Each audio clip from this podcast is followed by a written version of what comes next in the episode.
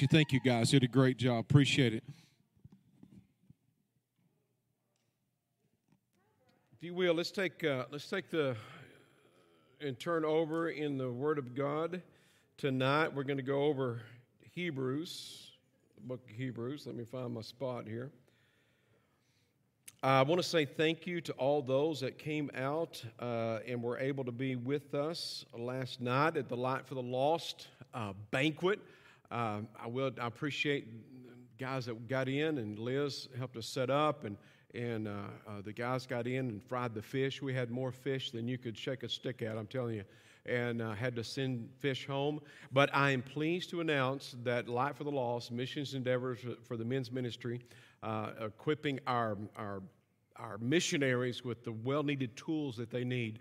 We raised a record $23,000 last night in, the, in, in our Greenville section. Uh, and 11 of that came from Crossroads. So I just want to say thank you for your commitment. Amen. Amen. So, so thankful because if we uh, continue to put what's, what God puts first, He'll take care of the business. Amen? I heard a statement, you'll hear me say this again, but it was just a profound statement. You know how you kill a vision? You stop the provision. If you stop the provision, you'll stop the vision. Why do you think there's such a chokehold in these last days on resources and finances? God needs ready access to our heart. He's got to have ready access to our heart. If you want to stop a vision, just cut off the provision. So let's look here in the word of the Lord, and I want to I just want to do a quick recap as we're going to continue with uh, the Eden project as it started last week. But uh, we see that in Genesis 2 and 8, the Lord God planted a garden eastward in Eden. There he put man whom he had formed we saw there, and we started out last week, and I'm, I'm not going to spend a whole lot of time on the recap. But when we look at Eden, what we understand is that that's still the mission of God. And Eden literally means the garden home of man and woman. But it wasn't just the garden home of man and woman, it was also the, the home of God on earth. And so when we see we see Eden, we understand that God wants to continue Eden, and He carried that on in the what we saw in the tabernacle. It was by many theologians, they looked at the tabernacle as being a mini Eden. So many similarities when it came to Eden. But ultimately, we understand that God wants to further His kingdom through who? Us, the church. And the mandate's still the same it's having the dwelling place of God on earth the dwelling place of God on earth. Know you not that your body is the temple of the Holy Spirit? Man's purpose in the garden was to bear the image of God, to cultivate Eden, in other words, continue to expand the dwelling place of God throughout the entirety of the world, and also was to commune with God, to walk with the Lord, to know God. How can you know somebody you don't spend time with? How can, you, how can you understand somebody that you don't spend any time with? So let me encourage you if there's ever a day you need to get into the Word, it's today. Amen? So, but what we found is that as we talked last week, we talked about dwellings, doors, and arks. Dwellings, doors, and arks. We saw that God's dwelling, that His desire is to dwell with you on earth. I mean, He loved you so much that He refused to live without you. So He gave an opportunity that we could live together with God on earth. But we, we saw there that in the dwellings there that we talked about, and I just, just mentioned, tonight I want to zero in uh, a little closer and I want to talk about the ark. We spent a lot of time on the dwelling last week. I want to spend tonight on the ark, and next week we'll talk about the door, the Lord willing. But as you look here, I want to go to our text tonight. Let's look here in Hebrews, the, the ninth chapter. Hebrews, the ninth chapter. And I want to read uh, the first five verses of Hebrews 9. Hebrews 9. So if you got your devices, pull them out, or your, or your, um, uh, or your Bibles, pull them out. Says, Then indeed, even the first covenant had ordinances of divine service and the earthly sanctuary. So here the author of Hebrews is referring back to the temple and the, the tabernacle. For a tabernacle was prepared The first part, in which was the lampstand, the table, the showbread, which is called the sanctuary. And behind the second veil, the part of the tabernacle, which is called the holiest of all. This is what I want to I want you to see here in verse 4, which had the golden censer, the ark of the covenant, overlaid on all sides with gold, in which were the golden pot that had manna, Aaron's rod that budded, and the tablets of the covenant. Above it were the cherubim of glory overshadowing the mercy seat. Of these things we cannot speak in detail. But I want to look here at the ark. It's interesting. It's interesting that God makes an acacia wood box, if you will, 45 inches by, by, by, by 27 by 27.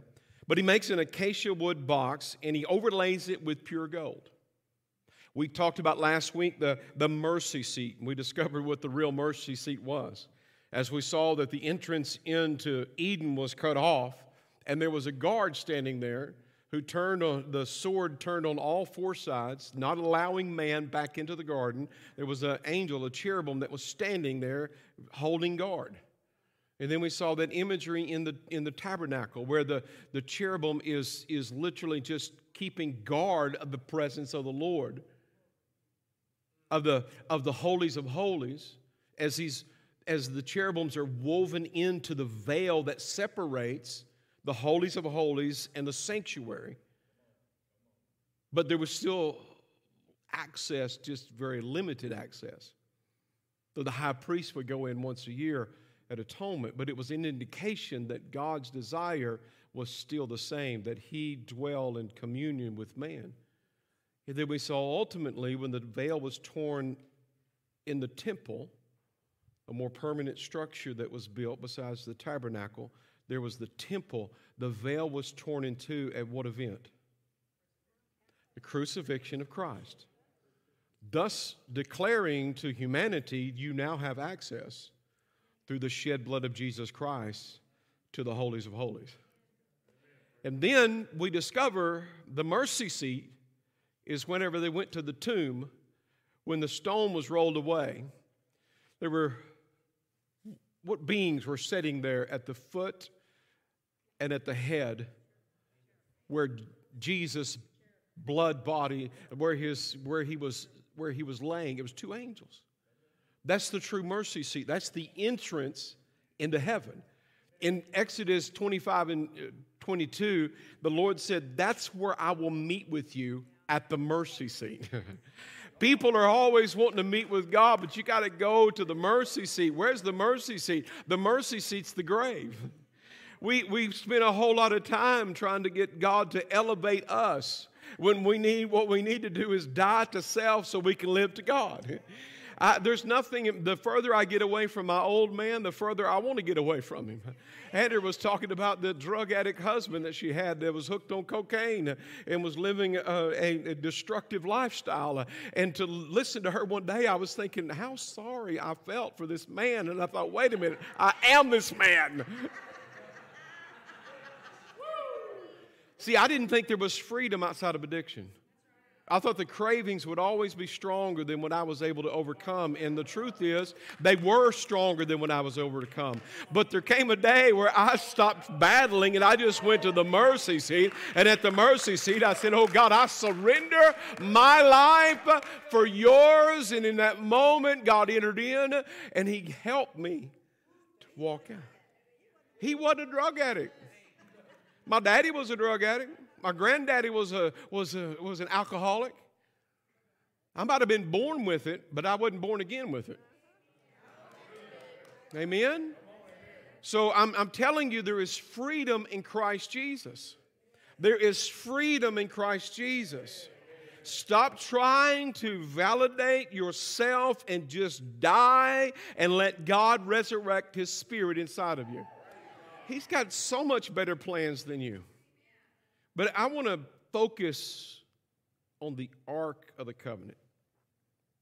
And it's interesting to me how that we saw the, the lid made out of solid gold, and then we see the, this acacia wood box overlaid with gold. It's got poles running on the side of it, but the rings that were cast on it. And they were never, ever to be removed. Those poles were to be there permanently. Now, you could pull the poles out, but once you put them in, you're supposed to stay there.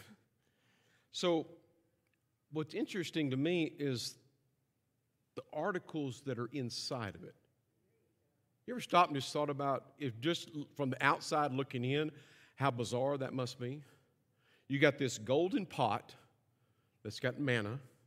You've got this almond branch that has been cut off from the tree, but yet it, it budded and is producing fruit.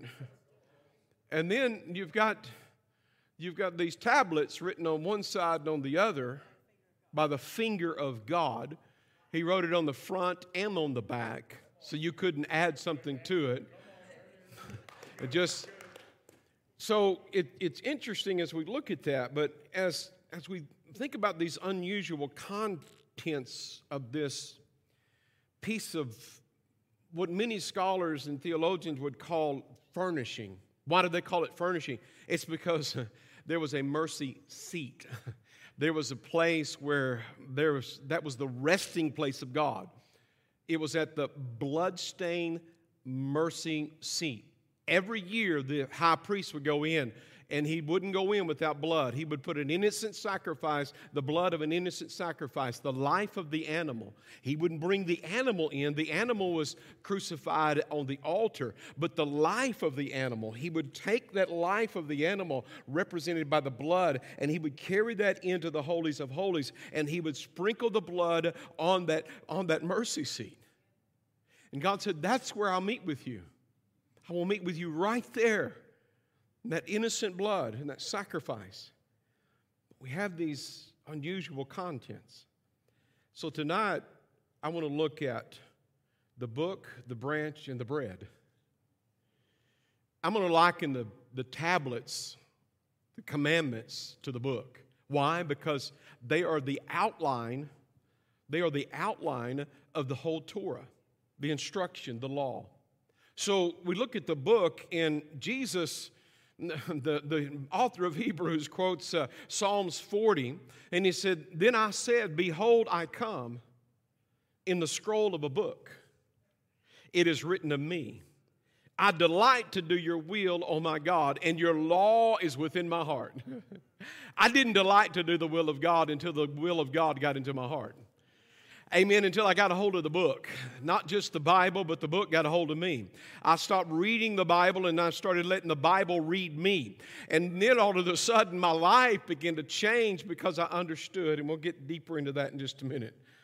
But I want to say to you that Jesus Christ is the Word. Amen?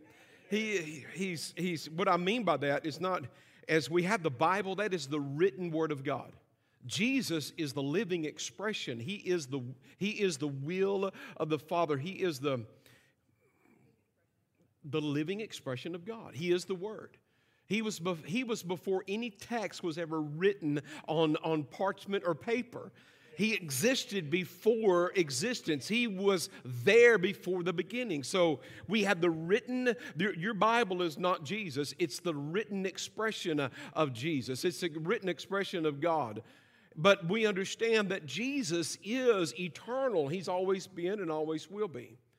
So we have there the book. So we understand that Jesus not only fulfilled the Word of God, He is the fullness of the Word of God, of the Torah, of the law. Not just fulfilled. See, He didn't just come and check off the boxes. We look to him because he was the fullness.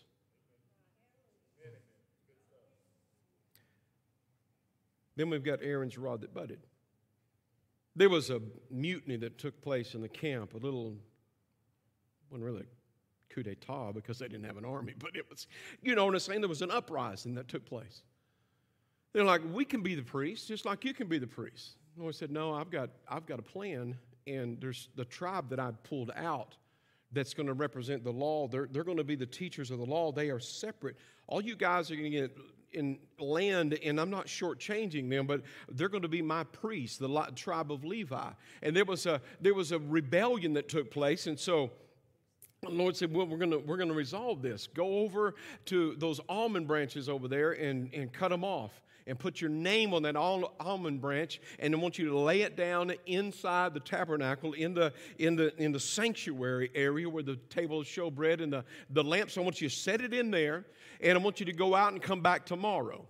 So all the tribes that Reuben, Simeon, Levi, uh, Issachar, all of them, they wrote their name on that and they went and set those, those branches down in there.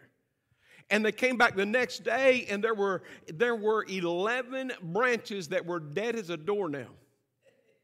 Wasn't a thing coming off of them.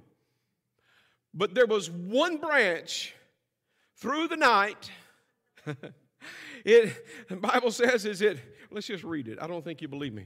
It, it is, it, something happened. Now it came to pass on the next day, this is Numbers 17 and 8, that Moses went into the tabernacle of witness. And behold, the rod of Aaron, he was from the tribe of Levi, of the house of Levi, had sprouted. It put forth buds and had produced blossoms, and it yielded ripe almonds. It went through a whole harvest season just in one single night. I don't know if it was a full 24 hours. I don't know that God needed that much. But what we do know is that something that was dead was connected to something that was not seen, and that something that was not seen produced a fruit that came out because the Lord said, This is my priesthood. Now we understand that Jesus said, I am the vine. Come on. Now we've got the golden pot. Are these, are these things a little unusual? You've got, you've got the book, you've got the branch, and now you've got the, the golden pot of manna. We're going to call that the bread. Why? Because they would take the, the, the manna and they would go out and they would make bread with it every day. They would go out and gather a certain rate each day. They would go out, and the word manna means what is it? That's what it means. What is it? So the, the dew would fall, and when it would lift, there would be little round, what the Bible describes as coriander seed laying out there. So you can eat as much as you want. You can, you can enjoy all the manna carbs that you can get in you. it's not going to mess up your ketosis. you can just go and enjoy as much as you can feed upon. But see, you had to go out and you had to gather. You had to gather a certain rate, but you can, I'm, I do not know if you could eat it like that or not. I don't think that they did because uh, they went in and they started working it. It's not just a matter of going through a reading routine. You got to go out and you got to gather it and you got to work it. You got to let that word begin to work on you and you got to knead the dough and you got to look at it. You got to you got to take it and taste it and see how good it is. And when they discovered how good it was, they continued to gather. It was what the Lord had provided provided for them. Now, Jesus came back at a later time and he said, Look, you guys are fussing and fighting over things you don't even understand. You're looking at the law, the Torah, the instruction, and you're looking for life, and I'm sitting right here. you're, you're searching. I am. I am the, the fullness of the law. I, I am, the, I am the, the bread of life. I am the what is it. I'm the what is it. When you, when you go out and you look and you see that what's happening, I, I don't want to get ahead of myself. You got the book, the branch, and the bread. I'm going to say this to you, and I, I want you to get this. When you look at the Word of God, you begin to look for Christ in the Word. The ark is a representation of Jesus Christ. He is the Word of God, He is the book, the law, the fulfillment. He is the high priest after the order of Melchizedek because God had a priesthood separated, set aside for himself. It was not the priesthood. Everybody wanted to be the priest, but they couldn't everybody be the priest unless you had the real priest living on the inside of you wasn't coming from the line of the tribe of Levi. It was coming from Melchizedek. So there was a priesthood because God had a plan. He had a plan. He had a plan from the beginning. His plan was to expand Eden. What is Eden? It's the dwelling place of God. How we're going to do this? We're going to do this with, with, with dwellings and doors and arks. And now we're at the ark. And so we're looking at the ark, and every ark points to the ark. which is Jesus Christ. because ultimately, God wanted to see that He is the access point to heaven in your heart because He tears the veil of your flesh and opens up, and now you have access to heaven through Him. Amen? So what we see in that is this. We see how that, that the ark, the first ark we talked about was Noah's ark. There was coming judgment on the world, and so the covenant people entered into the ark. We enter into the ark of Jesus, and he has taken all the punishment and judgment upon himself. And it's only those that refuse to get into Jesus uh, that they will have to suffer the judgment that's coming on the world. See, you can build a boat, but if you don't have any pitch to make the thing float, you got to have the pitch in order for that thing to float.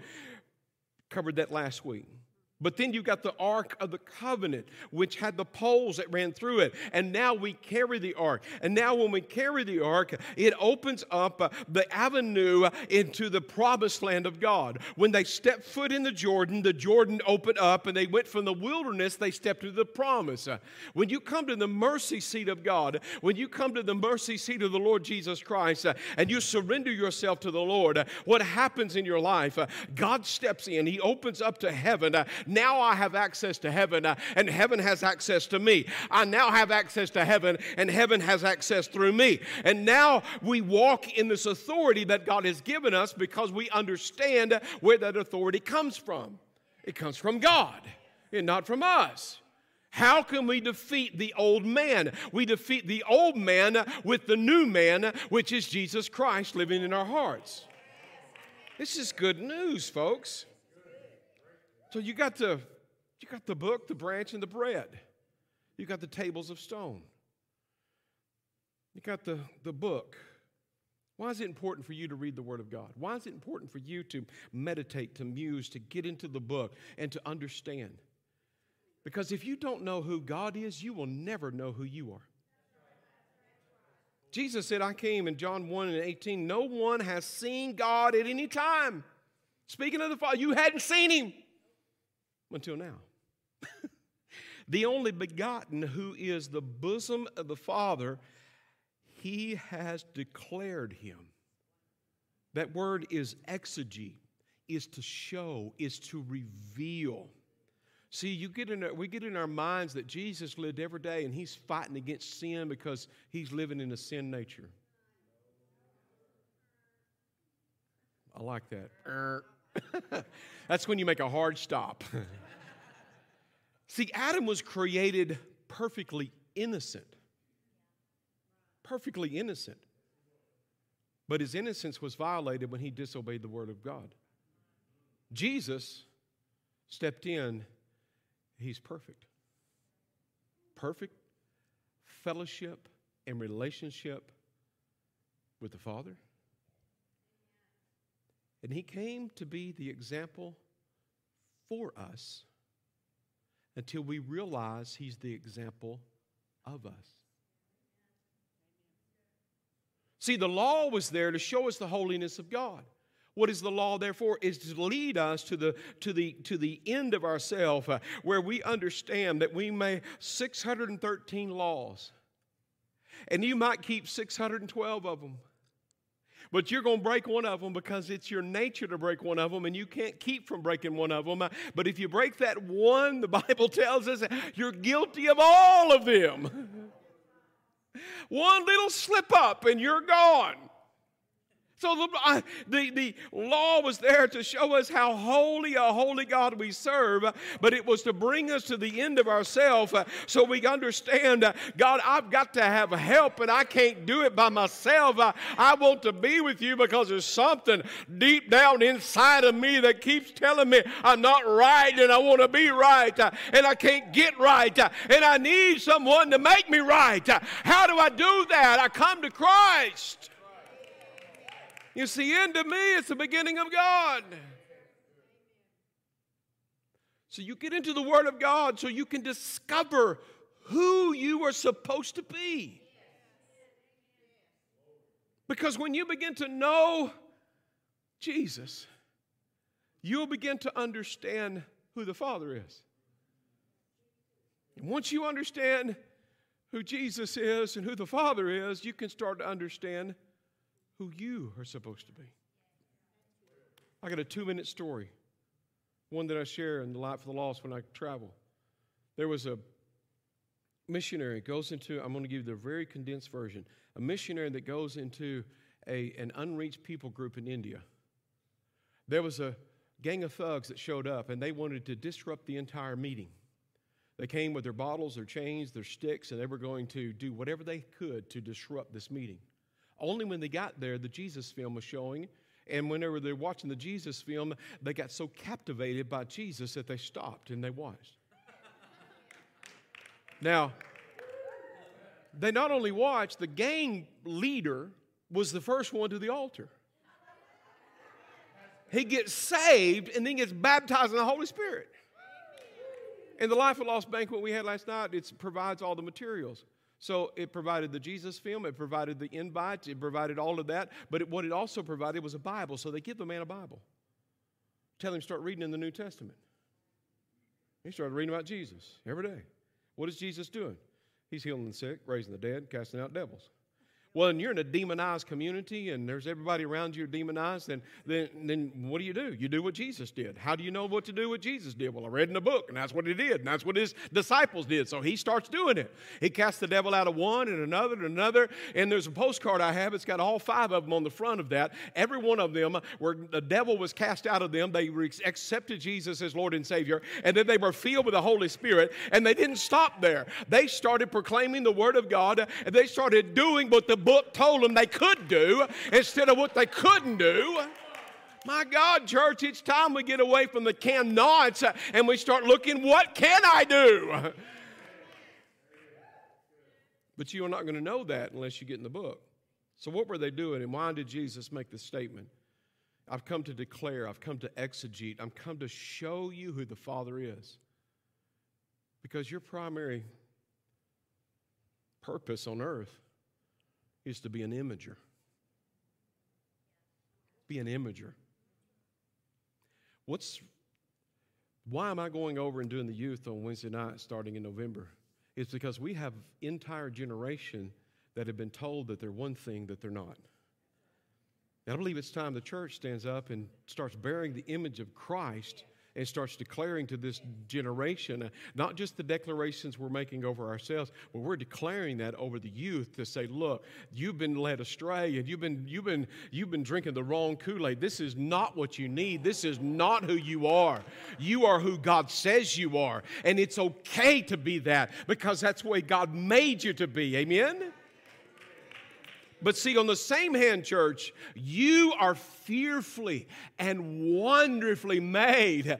You are the very apple of God's eye. He loves you, He adores you. Let me say to you tonight uh, you, can, you can die an unbeliever, but you cannot die unloved. God loves you. That's not the question that we have of the hour. It's not whether or not God loves us, it's whether or not we love Him. But once you open your heart up at the death, uh, at the mercy seat, and your heart is opened up, now the Holy Spirit has access into your heart and He brings the love of the Father. Oh, you've been talking about me and about my son. Uh, let me just bring him on into your heart. And I'm not just going to give you a dab because a dab won't do you. I'm going to give you a flowing resource. I'm going to give you a floodgate of my glory. I'm going to let my love flow in you and it's going to flow through you because you're an imager. An imager of God. To walk in fellowship to know what he knows, to feel what he feels, uh, to, to share life with God. So, the book, the book, the book. One more story, now moving on. I was thinking about Brian in Scotland. Not our Brian, another Brian Scotland. Brian was hooked on heroin. It was a drug, drug of choice. And he came and they trying to step him down, and so they gave him some alternate drug to get him off the no detox. He was detoxing in church. he grabbed me one Sunday morning as he came in from one of the outreach we did in the country of Scotland where we were ministering. And he came up to me and he said, Can you help me? And I said, No, but I know the one that can. And so we prayed with Brian. Brian came and he just he was shaking violently all over. He'd come to Bible study and he would just he would shake all the way around the he would just literally just shake and for for week after week and I just kept telling him, Brian, take the Bible, read as much as you can. Take the Bible, read as much as you can. Take the Bible, read as much as you can. Well, there's a few days later and a few weeks later, Brian comes up to me and he says, Preacher, come here. I said, Yeah. He said, I've been reading this book. I said, Yeah. He, he wasn't shaking anymore. He said, Do you know what it says about me?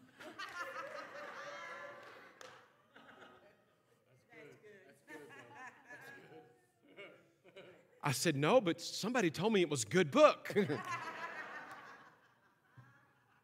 Imagers. Aaron's rod that budded. Now, the Bible tells us, as I've alluded to right now, there was a branch that was there. It was an almond branch. But Jesus says in John 15, He said, I am the vine. In other words, I'm the sap. I'm the one connected to the root. And let me tell you, folks, the fact is, we're, we're, there's, there's a root and a vine that goes all the way back uh, to the very beginning. And for the beginning, uh, it is rooted in Jesus Christ. Amen. He's the vine that flows through Israel. We're grafted in, and now we flow as well because now we are, we are part, we were wild olive branch, but now we've been grafted in. We're, we're part of the family. Amen. Because the covenant, uh, the covenant came through Israel. And so what we have here is we have a, a, a situation where Jesus said, I am the, you, I am the vine, but you are the branches.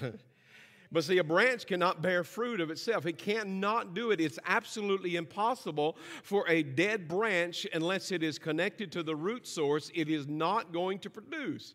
You break it off, it's going to wither, and it's going to wither quickly.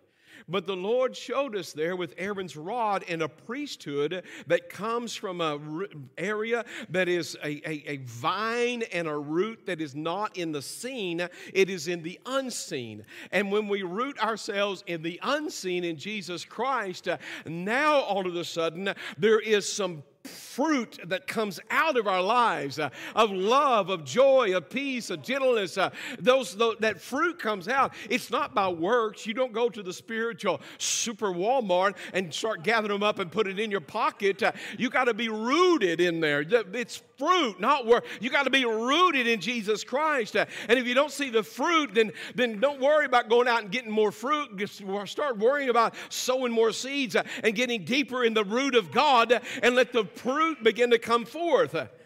It wasn't until I got a relationship with God that I actually wanted to go to church. It wasn't until I got rooted in God that I actually wanted to read my Bible. If you don't want to read, if you don't want to feed on the Word of God, you might be dead. And a lot of the church today is on life support, hoping, wishing. There's no sadder statement to me that I have had with people that are advanced in age uh, that have come through a theological system uh, that did not give them assurance of their salvation. Card carrying church members who've done things for the kingdom of God and hoping that they've done enough to make it in. My God, church, we got a salvation stronger than that because there's a sacrifice made that's stronger than that. There is a Holy Ghost resolve. There is a face set like a flint. There is a adhesive that'll stick you on the rock. There is an assurance that you can have that you are saved. And it doesn't matter if it's hell or if it's the Antichrist you have to face. There is a strength that is grounded in what Jesus has done that can keep you through any storm. It can hold you through any any turmoil. He is the same yesterday, today, and forever forever, and He is real, and there is a real God and a real salvation that you can have. Amen.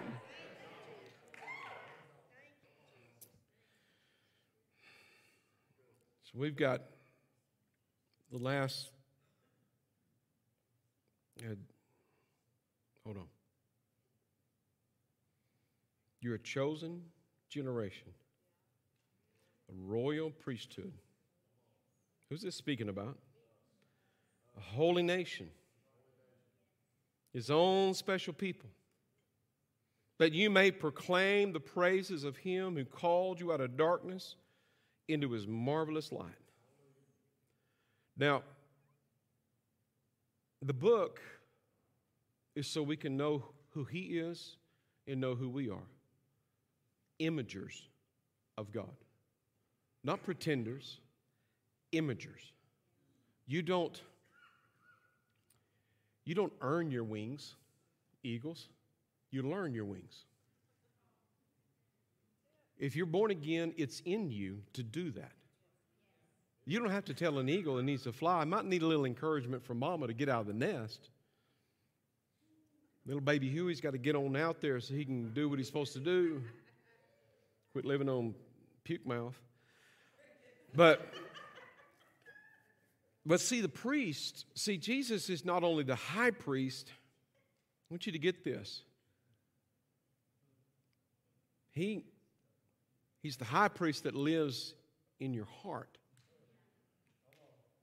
See, they wanted to bypass the plan that God had of a priesthood separate from the tribes. And God said, These are just going to be, Levi's just going to be a, a, a, a foreshadowing. I'm telling this beautiful story, and I'm just giving you a little foreshadowing moment. music fades, and it's like, pause. Levi, foreshadowing. Do you see it? Aaron's rod that budded. It's a foreshadowing what of a priesthood God would pull out, not so he could exclude people, so that he could include the priesthood. Your purpose is not just to go to heaven.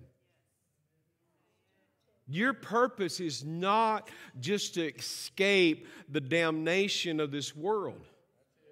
If your only purpose was to go to heaven, then with an altar of repentance, we should have a glass of cyanide. You repeat after me, and now you drink this. I'll see you when you get there. That's not our purpose. Our purpose is to further Eden on the earth. People are scrambling around trying to figure out what am I here for? What am I here for? had a man with an angry spirit stand in that foyer after an Easter Sunday morning, uh, and he said, Preacher, you can't tell me why I'm here. I said, I can tell you exactly why you're supposed to be here. He said, Why am I here then? I said, To know him and to make him known. That's it. To know who God is and to make him known in the world. Start with your family. Amen? So there's a priesthood. You've been given this ministry. A priest is a mediator between the lost and the saved. A priest is the go between. A priest is the one takes on the responsibility and they are the mediator. I love it in the Word of God where they, they, they, got, the, they got the wall built. Was it Ezra and Nehemiah that they built the wall and all of a sudden they began to read. They began to, it was the wall. They began to read the Torah. They began to read the Word and the people began to weep and others were beginning to rejoice. And you couldn't tell from the weeping and the rejoicing what was happening.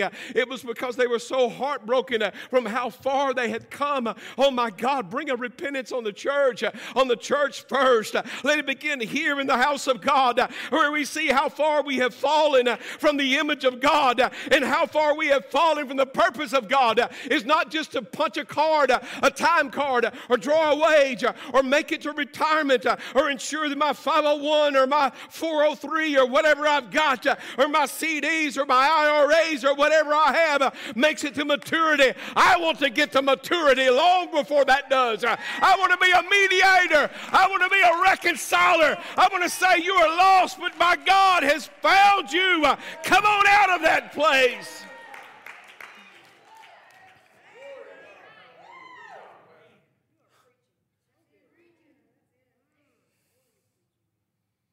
I got six minutes to get to the youth. They can wait. See, God designed you with a purpose. He designed you and He bankrolled you.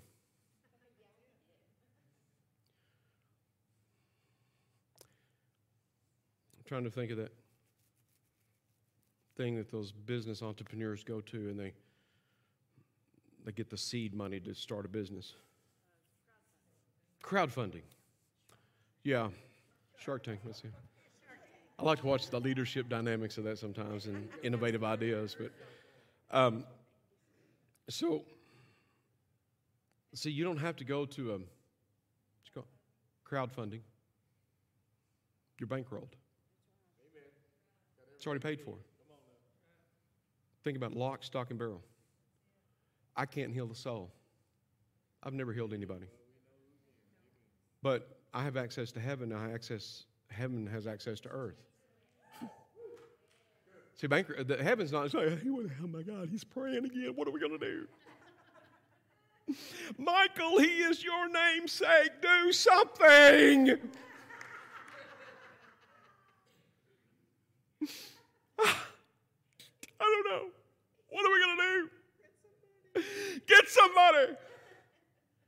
You know what's happening in heaven? The Father and the Son are sitting on the throne and they're just saying, Oh, my, look at my children. Look at my children. Look at my children.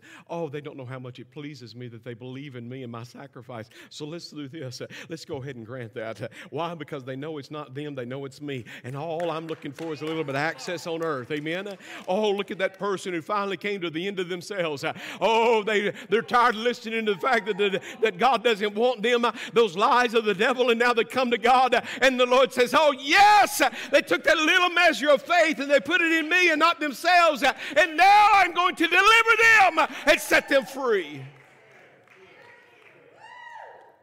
You got time for just a little bit? Oh, Jesus. Got the book, got the branch, and say the best for last the bread. It's golden pot of manna. Jesus said, I am the bread.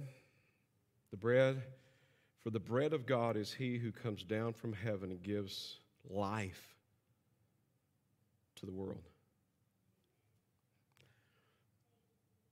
So they get out of Egypt in bondage and they're making their way across the desert. Three days in, and they're whining and complaining.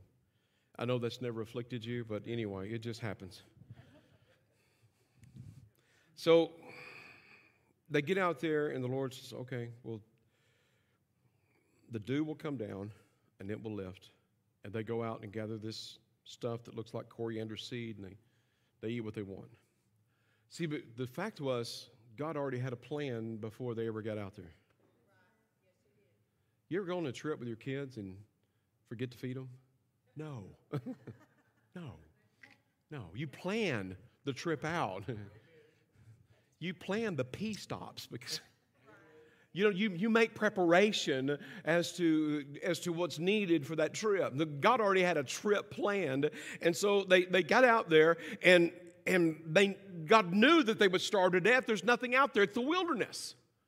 There's not enough of anything to feed anybody so they're out there, and as they're, they're out there every day without fail, first day to the sixth day, there's always something out there, but on the sixth day, there's always twice as much because God wanted us to learn the lesson of rest I won't get into. But see, they were going to die without that provision.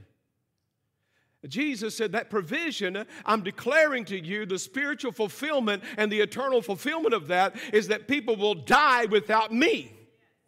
I am the bread of life. So there was a supernatural occurrence that took place every day for six days. And we understand that that, that supernatural occurrence uh, was Jesus when he came. Uh, and we understand that there is no life without him. So with the book, we're imagers. With the priesthood, we are mediators. Jesus says this.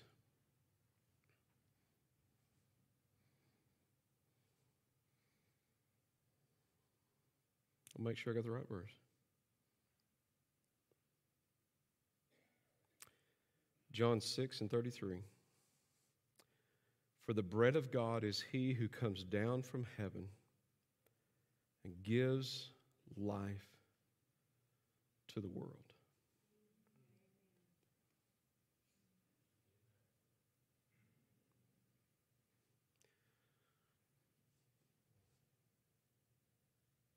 Unknown to the earth ecological systems, was a supernatural daily occurrence. We're in the middle of nothing. There was the dew. It settled. Then it lifted. And what was left was manna. See, when Jesus is making the spiritual understanding to the crowd, he said, You don't have any life without me. I am all life, and all life is connected in and through me. And the Father loved you so much that He sent me down. And I rose again.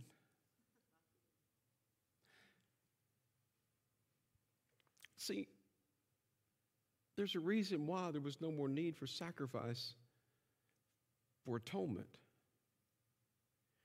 Because for 1,500 years they sacrificed, and every sacrifice they made stayed dead. Death was the declaration that the satisfaction of the redemptive price was not made. You're dead. Stay dead. And there's no man on earth uh, that could be good enough because if we failed in one point, we failed in it all. So the dead remained dead. And if they came back to life, they died again. Until the satisfaction to the sin debt was paid.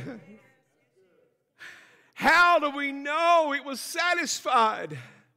Because he died once, he was buried once, and he rose again one time, and he's never going to die again. So he has his disciples there. And he's breaking bread with them. And it's kind of reminiscent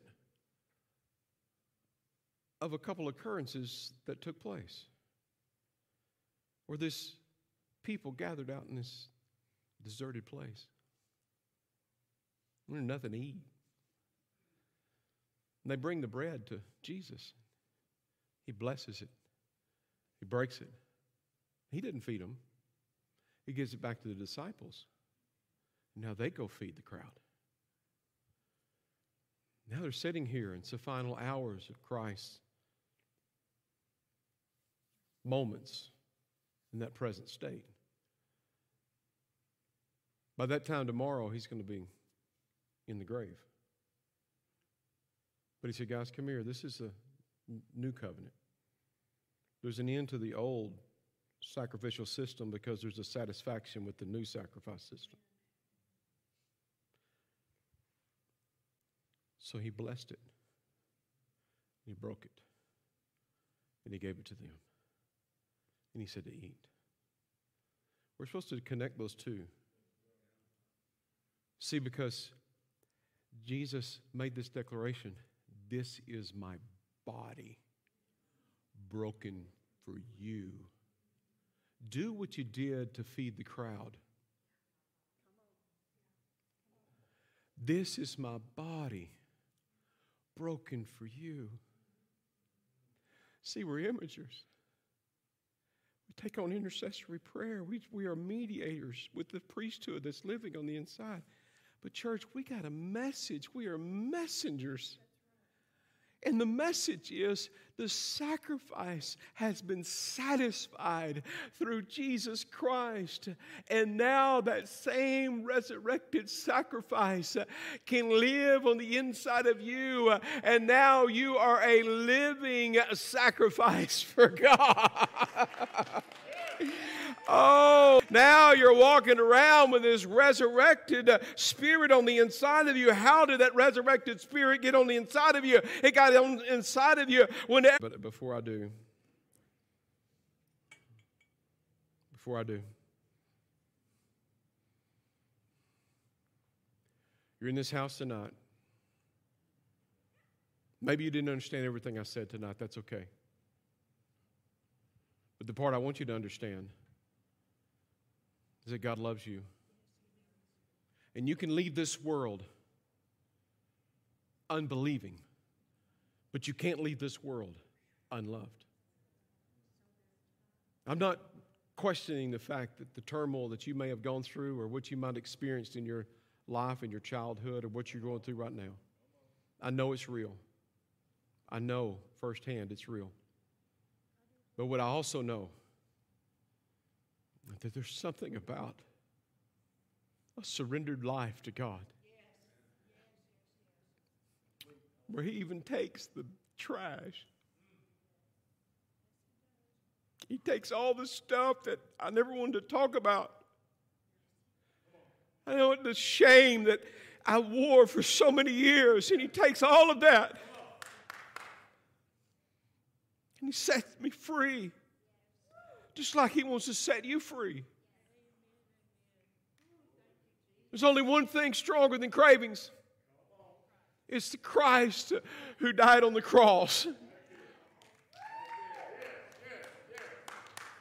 There's only one thing stronger than shame it is the acceptance of God. It's only one thing stronger than the spirit of rejection it's the spirit of resurrection living inside of our heart. Bow your heads, if you will. I'm going to ask you not to rush you, but I got to get next door. But if you're in this house tonight and you are living in a place that you're just so sick and tired of living in that place, and you know that tonight is your night to believe, take that measure of faith God has given you and apply it to Him tonight.